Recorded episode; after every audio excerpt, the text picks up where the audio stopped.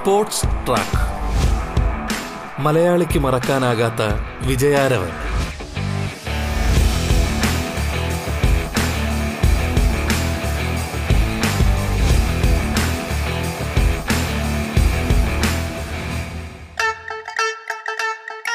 നമസ്കാരം പ്രിയ ശ്രോതാക്കളെ. സ്പോർട്സ് ട്രാക്കിലേക്ക് ഏവർക്കും സ്വാഗതം. പ്രമുഖ ബാഡ്മിന്റൺ പരിശീലകൻ ശ്രീ എ നാസറാണ് ഇന്ന് നമ്മോടൊപ്പം അതിഥിയായി ചേരുന്നത്. സ്വാഗതം സ്പോർട്സ് ട്രാക്കിന്റെ ഇന്നത്തെ അധ്യായത്തിലേക്ക്.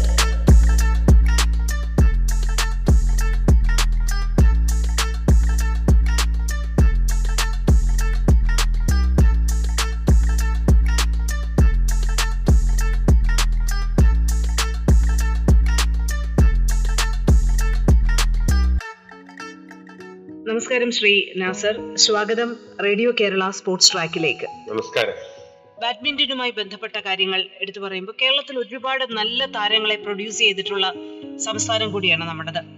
പക്ഷേ പലപ്പോഴും പലരോടും സംസാരിക്കുമ്പോൾ ഇതുമായി ബന്ധപ്പെട്ട സാമ്പത്തിക ചെലവുകളെ കുറിച്ചുള്ള കാര്യങ്ങൾ ഇനിഷ്യൽ ഘട്ടത്തിൽ അവർക്കൊക്കെ വലിയ പ്രതിസന്ധികൾ ഉണ്ടാക്കാറുണ്ട്. എന്നൊക്കെ പറയാറുണ്ട്.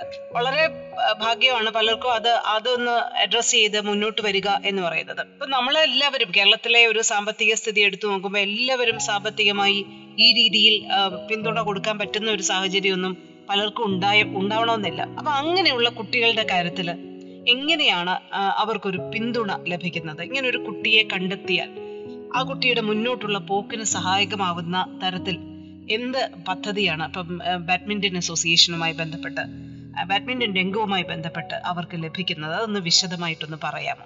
ബാഡ്മിന്റൺ തീർച്ചയായിട്ടും മാഡം പറഞ്ഞ പോലെ ഭയങ്കര എക്സ്പെൻസീവ് ആയിട്ടുള്ള ഒരു ഗെയിമാണ്. ഞാനൊക്കെ പാളവെട്ടി അടക്കാമരത്തിന്റെ ലീഫ് ബാറ്റായിട്ട് ഉപയോഗിച്ചിട്ട് ആദ്യം തുടങ്ങിയ സ്ഥലത്ത് ഇന്ന് കളിക്കുന്ന കുട്ടികൾ കളിക്കുന്ന റാക്കറ്റൊക്കെ ട്വന്റി തൗസൻഡ് തേർട്ടി തൗസൻഡ് ഒക്കെ വിലയുള്ള റാക്കറ്റാണ് അപ്പൊ അത് ശരിക്കും പറഞ്ഞു കഴിഞ്ഞാൽ മുൻപൊക്കെ അങ്ങനെ എനിക്കൊക്കെ ഒരു ബാറ്റ് ഒരു ചെറിയ പ്രായത്തിലൊരു നല്ല ഒരു സ്റ്റീലിന്റെ ബാറ്റ് കിട്ടുമെന്ന് വെച്ചാൽ ഞാൻ രാത്രി സ്വപ്നം കണ്ടിട്ട് ഞെട്ടി എണീറ്റിട്ടുണ്ട് എനിക്കൊരു സ്റ്റീലിന്റെ ബാറ്റ് കളിക്കാൻ കിട്ടിയെന്നൊക്കെ പറഞ്ഞിട്ട്. ഹൈ ഷിപ്പ് ഗട്ടൊക്കെ ഇട്ടിട്ട് അന്ന് അന്ന് പക്ഷെ ഞാൻ ചെറുതായിട്ട് ഇങ്ങനെ പൈസ കൂട്ടി വെച്ചിട്ട് ഒരു എനിക്ക് തോന്നുന്നു ഒരു രണ്ടര വർഷം കൊണ്ടാണ് ഞാൻ എന്റെ എയർലി സ്റ്റേയിൽ എന്റെ വീട്ടിൽ അത്ര സാമ്പത്തികമായിട്ട് മെച്ചമൊന്നും അല്ലായിരുന്നു. ഈ പറഞ്ഞ പോലെ ബാഡ്മിന്റൺ കളിക്കാനുള്ള ഒരു കണ്ടീഷൻ ഷട്ടിൽ വാങ്ങാനുള്ള പൈസ. അപ്പൊ ഞങ്ങൾ അന്നൊക്കെ പ്ലാസ്റ്റിക് ഷട്ടിൽ കിരൺ എന്ന് പറയുന്ന ഷട്ടിൽ ഞങ്ങൾ ആറ് പേര് ചേർന്നിട്ട് അഞ്ച് പൈസ വെച്ചിട്ട് ആറഞ്ച് മുപ്പത് മുപ്പത്തഞ്ച് പൈസ കണ്ടെന്ന് അതിന് വിലയുള്ളൂ. അതൊക്കെ വെച്ചിട്ടായിരുന്നു കളിച്ചിരുന്നത് ഇപ്പം അതൊക്കെ മാറി. ആ സ്റ്റേജൊക്കെ മാറിയിട്ട് ഇപ്പം ഒരു നല്ലൊരു ഷട്ടിൽ കോക്ക് വേണമെങ്കിൽ ശരിക്കും അനക്സിന്റെ ഒരു ഷട്ടിൽ കോക്കിന് ഒരു രണ്ടോ രണ്ട് ഗെയിം കളിക്കാൻ പറ്റുന്ന ഒരു ഷട്ടിൽ കോക്കിന് നൂറ് രൂപയാണ് വില.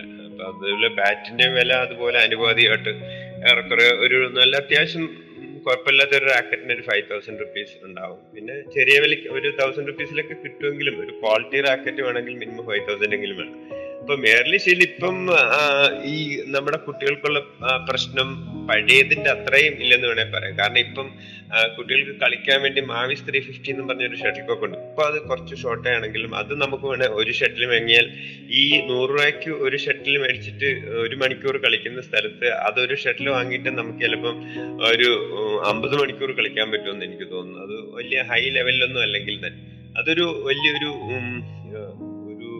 വിപ്ലവകരമായ ഒരു കണ്ടുപിടുത്ത കണ്ടുപിടുത്തമായിരുന്നു എന്ന് വേണേൽ പറയാം. ഇതുവരെയും ഫെദറിന് ഒരു ഓൾട്ടർനേറ്റീവ് ഇല്ല. ഇതൊന്നും ടൂർണമെന്റുകളിലൊന്നും ഈ ഷട്ടിൽ മാച്ച് ത്രീ ഫിഫ്റ്റി എന്ന് പറയുന്നത് ഉപയോഗിക്കുന്നില്ലെങ്കിലും അത് പ്രാക്ടീസിനും ഏർലി സ്റ്റേജിൽ കളി തുടങ്ങാനൊക്കെ വലിയ ഒരു ഉപകാരമാണ്. ഈ പ്രത്യേകിച്ചും ഫിനാൻഷ്യലി അത്ര സൗണ്ട് അല്ലാത്ത ഒരു ബാക്ക്ഗ്രൗണ്ടിൽ വരുന്ന കുട്ടികൾക്ക് സംബന്ധിച്ച്. പിന്നെ പഴയ അവസ്ഥയല്ലേ? ഇപ്പൊ കുട്ടികളൊക്കെ ഒരു ഡിസ്ട്രിക്ട് ലെവലിലോ സ്റ്റേറ്റ് ലെവലൊക്കെ എത്തിക്കഴിഞ്ഞാൽ തന്നെ ഇവരെ സ്പോൺസർ ചെയ്യാൻ ഇഷ്ടംപോലെ കമ്പനികൾ യോനക്സ് ലീനിങ് ആഷ്വേ അതുപോലെ മിസൂനോ എന്നൊക്കെ പറഞ്ഞിട്ട് കമ്പനികൾ മുന്നോട്ട് വരുന്നുണ്ട്. ഇപ്പൊ കോച്ചസിനെ ആയാലും ഒരു അത്യാവശ്യം നാഷണൽ ലെവലിലൊക്കെ അറിയപ്പെടുന്ന കോച്ചാണെങ്കിൽ അവരുടെ ആജീവനാന്തമുള്ള കിറ്റ്. ഇത്ര വർഷത്തെ അവരെ ഈ ആക്റ്റീവായിട്ട് സ്പോർട്ടിൽ നിൽക്കുന്ന സമയത്തുള്ള അവർക്കുള്ള കിറ്റ്. എനിക്കൊക്കെ പത്ത് പതിനഞ്ച് വർഷമായിട്ട് യോനെക്സ് കമ്പനി കിറ്റ് തരുന്നുണ്ട്.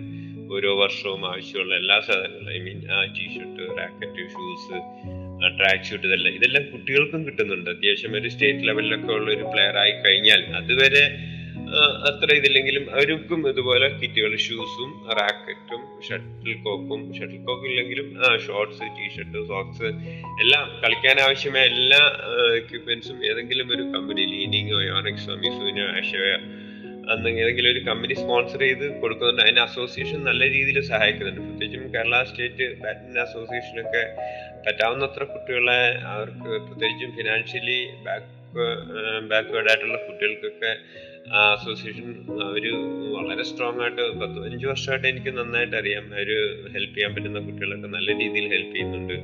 അവർക്ക് വേണ്ട ഫിനാൻഷ്യൽ സെറ്റ് സ്പോൺസർഷിപ്പ് ഒക്കെ സെറ്റ് ചെയ്ത് കൊടുക്കുന്നുണ്ട്.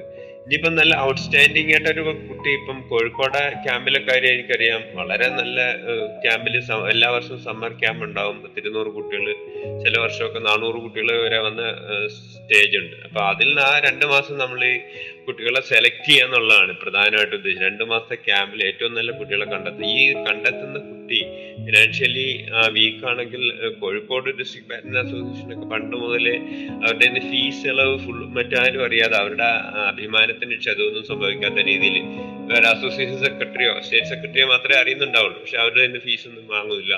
മെയിൻ നല്ല ഫിനാൻഷ്യൽ നല്ല ടാലന്റഡ് ആയിട്ടുള്ള കുട്ടികൾ ഫ്യൂച്ചറിൽ വരാൻ സാധ്യതയുള്ള കുട്ടികൾ അങ്ങനെ വരുവാണെങ്കിൽ അവർ ഫിനാൻഷ്യലി സൗണ്ട് അല്ലെന്നുണ്ടെങ്കിൽ അവരെ അസോസിയേഷൻ ഫുള്ളായിട്ട് സ്പോൺസർ ചെയ്യാറുണ്ട്.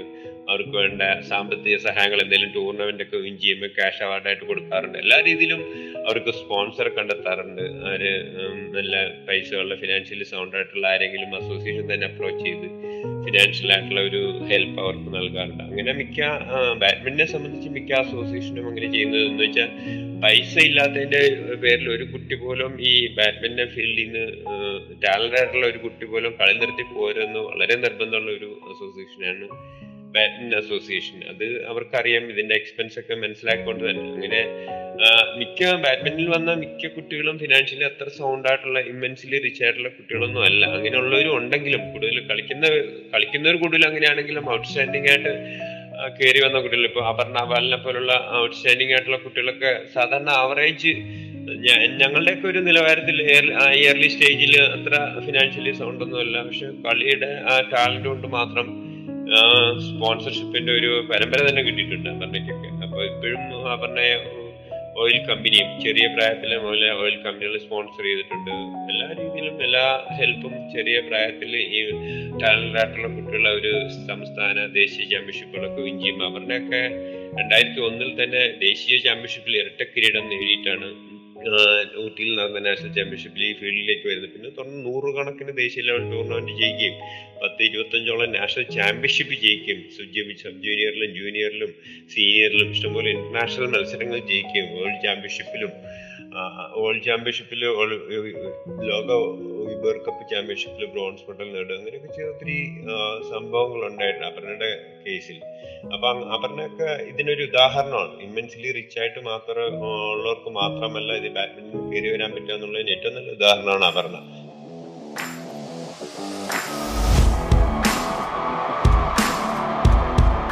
സ്പോർട്സ് ട്രാക്ക് മലയാളിക്ക് മറക്കാനാകാത്ത വിജയാരവൻ.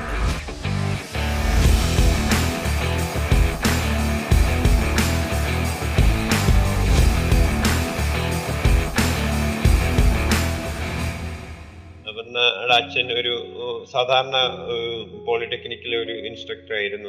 അമ്മയ്ക്കും ജോലിയൊന്നുമില്ല രണ്ട് കുട്ടികൾ അത് വളരെ പരിമിതമായ സാഹചര്യങ്ങളിൽ സ്വന്തം കഴിവ് കൊണ്ടും പരിശ്രമം കൊണ്ടും കയറി വന്ന ഒരു കുട്ടിയാണ്.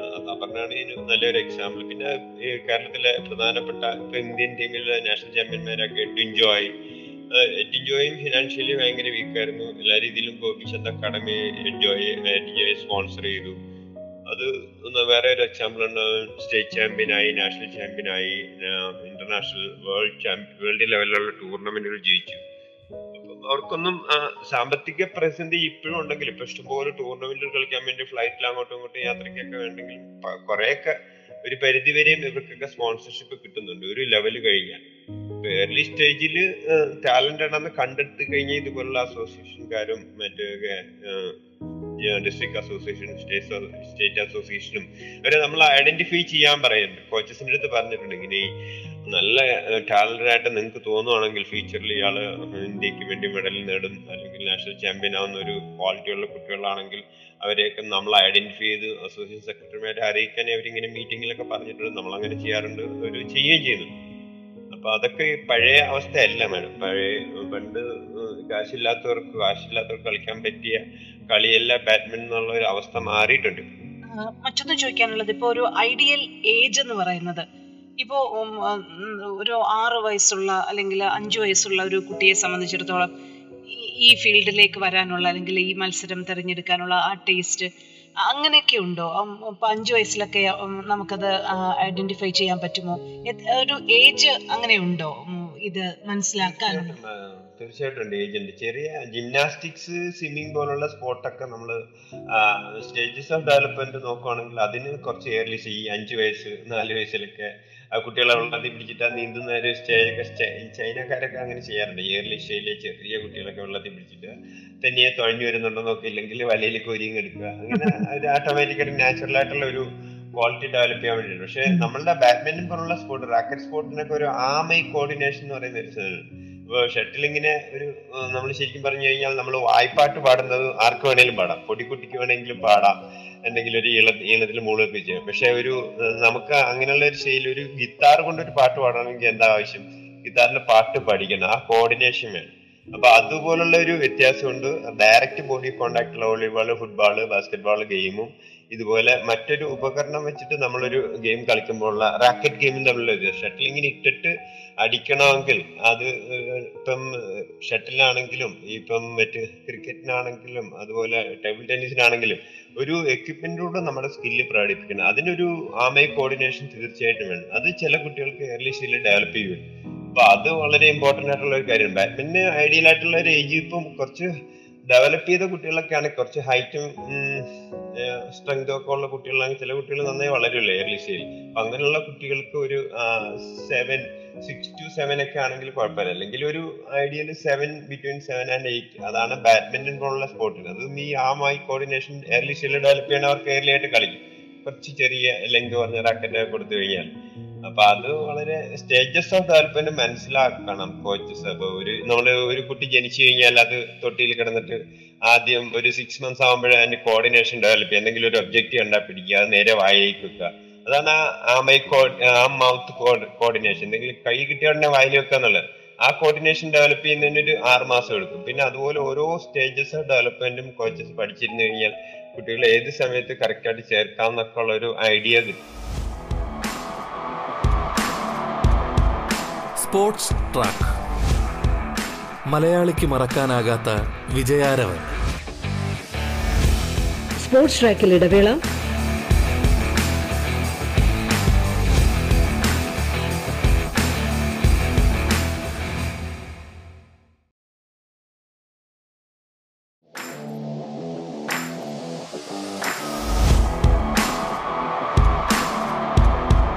സ്പോർട്സ് ട്രാക്ക് മലയാളിക്ക് മറക്കാനാകാത്ത വിജയാരവൻ.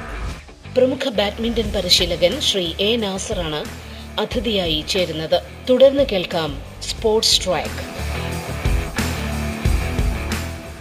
സിസ്റ്റമാറ്റിക് ആയിട്ടുള്ള ഒരു കോച്ചിങ് രീതി പഠിച്ച ഒരു കോച്ചാണെങ്കിലേ പറ്റുള്ളൂ.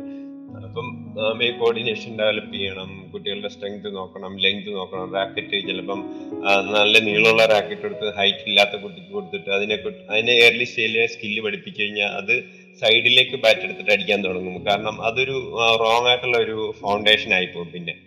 അപ്പൊ അത് കുറച്ച് ഒരു ഞാൻ പറയുന്ന ideal age six to between six to eight കുട്ടികളുടെ ഹൈറ്റും സ്ട്രെങ്തും ഒക്കെ നോക്കിയിട്ട് നമുക്ക് ചൂസ് ചെയ്യാവുന്നതാണ്. ടു ഇയർലി അത് ടു ഇയർലി ആയിട്ട് ഒന്നും സ്പെസിഫൈ ചെയ്യുന്ന ജനറൽ ആയിട്ടുള്ള സ്പോർട്സ് ഒക്കെ പറയുന്നത് കാരണം ഏറ്റവും ഇയർലി ആയിട്ടുള്ള ഒരു ത്രീ ടു സിക്സ് ഇയേഴ്സ് വരെയും അവരെ കുട്ടികളെ ജനറൽ ആയിട്ട് ഫിസിക്കൽ ആക്ടിവിറ്റിയിൽ എന്തോ റിക്രിയേഷൻ ഓറിയന്റഡ് ആയിട്ടുള്ള ആക്ടിവിറ്റിയിൽ ഇൻവോൾവ് ചെയ്യിക്കുക എന്നുള്ളതാണ് ഏറ്റവും ഐഡിയ കാരണം അത് കുട്ടികൾക്ക് ബോർ അടിക്കരുത്. ഒരു കുട്ടി ഒരു ക്യാമ്പിലേക്ക് വന്നു കഴിഞ്ഞാൽ അടുത്ത ദിവസം വരാതിരിക്കരുത്.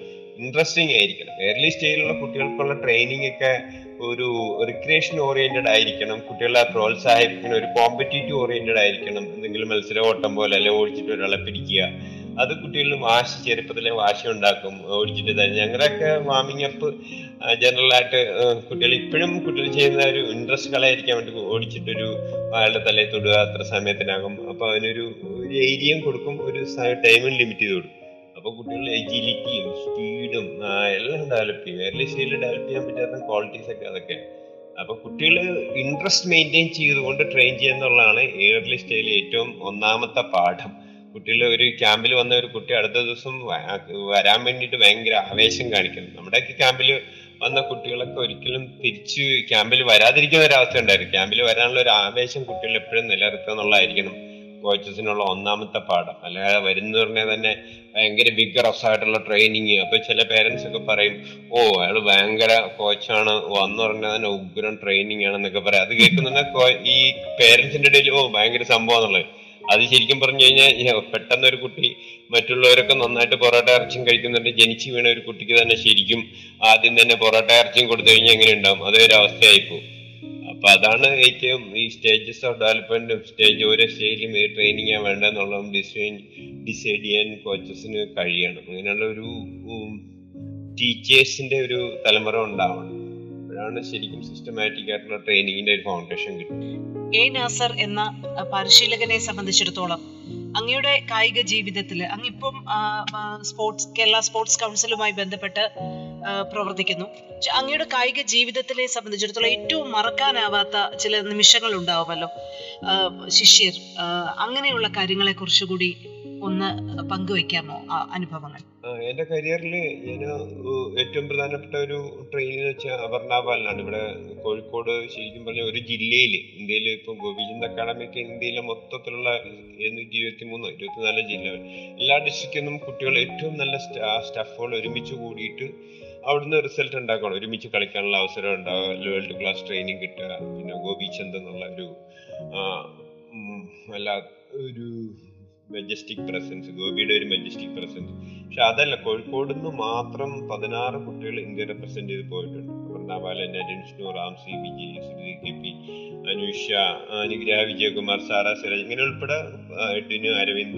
ഇങ്ങനെ പതിനാറ് കുട്ടികൾ ഒരു ജില്ലയിൽ നിന്ന് മാത്രം ഇത്രയും കാലയളവിൽ എന്റെ സമയത്തിൽ പോയിട്ടുണ്ട്. പിന്നെ നമ്മൾ കോഴിക്കോട് ഇന്ത്യയിലെ അറിയപ്പെടുന്ന ഒരു ഡിസ്ട്രിക്റ്റ് ആയിട്ട് ബാഡ്മിന്റൺ അറിയപ്പെടുന്ന ഒരു ജില്ല ആയിട്ട് ഡെവലപ്പ് ചെയ്യാൻ പറ്റിയിട്ടുണ്ട്. വി ഡിജു കുറെ നാൾ മറ്റേ ഡിജു വേൾഡിൽ വേൾഡ് സൂപ്പർ സീരീസിലൊക്കെ സിൽവർ മെഡൽ നേടുമ്പോഴും വേൾഡ് ക്ലാസ് വിജയങ്ങൾ നേടുമ്പോഴൊക്കെ കോഴിക്കോടാണ് ട്രെയിൻ ചെയ്തിരുന്നത്. നമ്മുടെ ക്യാമ്പിലാണ് ട്രെയിൻ ചെയ്തിരുന്നത്.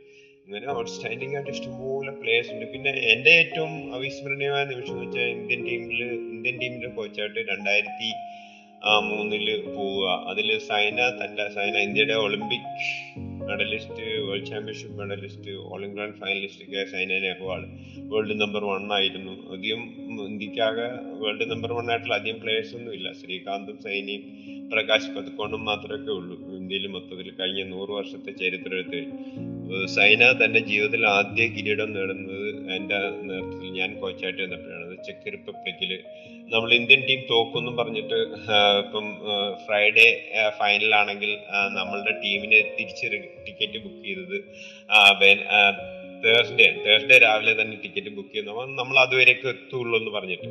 അപ്പം സൈന അപ്രതീക്ഷിതമായിട്ട് സൈന ഫൈനലിൽ വരുന്നു. ചെക്ക് റിപ്പബ്ലിക്കിലെ വേൾഡിലെ ടോപ്പ് ആയിട്ടുള്ള ജൂനിയർ പ്ലേയേഴ്സിനെയൊക്കെ തോപ്പിച്ചിട്ട് ഫൈനലിൽ വരുന്നു. അപ്പം അടുത്ത ദിവസം നമുക്ക് നിൽക്കേണ്ട സ്ഥിതി വരുന്നു. പ്രതിസന്ധിയിലാവുന്നു. ടീം തിരിച്ചു പോരാൻ നമുക്ക് ഇനിയും വീണ്ടും ടിക്കറ്റ് കിട്ടൂലെന്നൊക്കെ പറഞ്ഞിട്ട് ബി എ എന്നുള്ള ഇൻഫർമേഷൻ വരുന്നു. അപ്പം രണ്ടും കൽപ്പിച്ച് നമ്മൾ കളിക്കണം ഫൈനൽ കളിച്ച് കിട്ടിയ പോവുള്ളൂ തോറ്റാലും കുഴപ്പമില്ല എന്നുള്ള രീതിയിൽ സ്ട്രോങ് ആയിട്ട് നിന്ന് പിന്നെ ബി ആയിട്ട് കമ്മ്യൂണിക്കേഷൻ നടത്തുന്നു. പിന്നെ അവർ സാറ്റർഡേയിലേക്ക് മാറ്റി ബുക്ക് ചെയ്യുന്നു. ഫൈനലിൽ കളിക്കുന്നു. ഫൈനലിൽ സൈന തന്റെ ജീവിതത്തിൽ ഏറ്റവും first period first ever title ജീവിതത്തിൽ ആദ്യത്തെ ഇന്റർനാഷണൽ കിരീടം നേടുന്നത് ചെക്ക് റിപ്പബ്ലിക്കിൽ രണ്ടായിരത്തി മൂന്നിൽ അതായിരുന്നു ജീവിതത്തിലെ അവിസ്മരണീയമായ ഒരു നിമിഷം. അതിനുശേഷം തിരിച്ചു വന്നിട്ട് ഇന്ത്യയിലെ പ്രധാനപ്പെട്ട പേപ്പറുകളൊക്കെ കവർ ചെയ്യുന്നു. കന്യംഗത്തിൽ കനകം വിളയിച്ചെന്നൊക്കെ പറഞ്ഞിട്ട്. നമ്മളെ കുറിച്ച് നല്ലൊരു റൈറ്റപ്പ് ഒക്കെ വരുന്നു. അതോടുകൂടി അത്യാവശ്യം അറിയപ്പെടുന്ന ഒരു സ്റ്റേജിലൊക്കെ ഈ സ്റ്റേജിലേക്കൊക്കെ വന്നിട്ടുണ്ട്. അപ്പൊ അതായിരുന്നു ഫസ്റ്റ് ഏറ്റവും അവ- അവിസ്മരണീയമായ ഒരു നിമിഷം. ഏറ്റവും ഒരു ആദ്യ ആദ്യം പോയ ഇന്റർനാഷണൽ ടൂർണമെന്റിൽ തന്നെ ഇന്ത്യയ്ക്ക് വേണ്ടി ഒരു ഗോൾഡ് അന്ന് ഇന്ത്യൻ ടീമൊക്കെ പോയി കഴിഞ്ഞാൽ ഫസ്റ്റ് സെക്കൻഡ് റൗണ്ട് ഒക്കെ തോറ്റിട്ട് തിരിച്ചു വരും. രണ്ടായിരത്തി മൂന്നിലൊക്കെ കാര്യമാണ് ഞാൻ പറയുന്നത്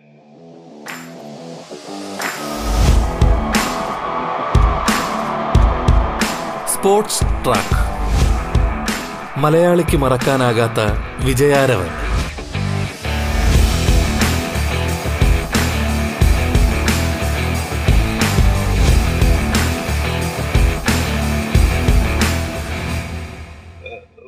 ഫസ്റ്റോ സെക്കൻഡോ റൗണ്ട് കളിക്കാതെ തിരിച്ചു വെക്കുക തിരിച്ചു. അതനുസരിച്ചാണ് ഇന്ത്യയിലെ ബുക്കിങ്ങും പിന്നെ. അത്രയും ദിവസം ഹോട്ടലിലെ പൈസ ഒന്നും കളയണ്ട പിന്നെ ഏറ്റവും അവസ്മരണീയ നിമിഷം നമ്മുടെ എൻ ഐ എസിൽ ടോപ്പ് റാങ്ക് കിട്ടുകയും പെട്ടെന്ന് തന്നെ ജോലി കിട്ടുകയും ചെയ്യുക. ജീവിതത്തിലെ ടേണിംഗ് പോയിന്റ് ആയിരുന്നു. പിന്നെ മുപ്പത്തിമൂന്ന് തവണ നമ്മൾ കേരള സ്റ്റേറ്റ് ടീമിന്റെ കോച്ചായിട്ട് ദേശീയ ചാമ്പ്യൻഷിപ്പിലും ക- പങ്കെടുക്കാൻ പറ്റി. പത്തോളം ഇന്റർനാഷണൽ മത്സരങ്ങളിൽ ഇന്ത്യയെ റെപ്രസെന്റ് ചെയ്യാൻ പറ്റി. കഴിഞ്ഞ ഇരുപത്തഞ്ച് വർഷത്തെ നാഷണൽ ഗെയിംസിന്റെ ചരിത്രത്തിൽ ഞാനായിരുന്നു കോച്ച് എല്ലാ നാഷണൽ ഗെയിംസിലും ഞാൻ മറ്റു കോച്ചസും കൂടെ ഉണ്ടാവും. ഒരു കോച്ചൂടെ കൂടെ ഉണ്ടാവുമെങ്കിലും കഴിഞ്ഞ എല്ലാ നാഷണൽ ഗെയിംസിലും ഞാനായിരുന്നു കോച്ച് അതിലും തുടർച്ചയായിട്ട് മൂന്ന് വർഷം നമ്മൾ നാഷണൽ ഗെയിംസിൽ ചാമ്പ്യന്മാരാണ് badminton men's team last national games കേരളത്തിൽ നടന്നപ്പോഴാണ് നമ്മൾ ഹാട്രിക് വിജയമായിട്ട് അത് കൺവേർട്ട് ചെയ്യുന്നത്. അതും അവിസ്മരണീയമായ ഒരു അവിസ്മരണീയമായ ഒരു മൊമെന്റ് ആയിരുന്നു. കാരണം കേരളത്തിൽ വെച്ച് നടക്കുന്ന ടൂർണമെന്റിൽ നമ്മുടെ മെൻസ് ടീം മൂന്നാമത്തെ ഫൈനലിൽ കളിക്കുന്നു. അതിൽ നമ്മൾ വിൻ ചെയ്യുന്നു. അതിന്റെ ഒരു പാർട്ട് ആ മെൻസ് ടീമിന്റെ കോച്ച് ഞാനായിരുന്നു. അതൊക്കെ ഒരു ഇഷ്ടംപോലെ അവിസ്മരണീയ നിമിഷങ്ങളുണ്ട്. എന്നാൽ ഇതൊക്കെ എടുത്തു പറയത്തക്ക ഒരു നേട്ടങ്ങളായിട്ട് വേണേ കാണാം.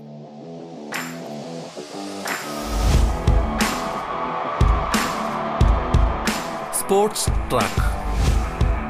മലയാളിക്ക് മറക്കാനാകാത്ത വിജയാരവൻ. ശ്രീ എ നാസറാണ് അതിഥിയായി പങ്കുചേർന്നത്. സ്പോർട്സ് ട്രാക്ക് പൂർണമാകുന്നു. നമസ്കാരം.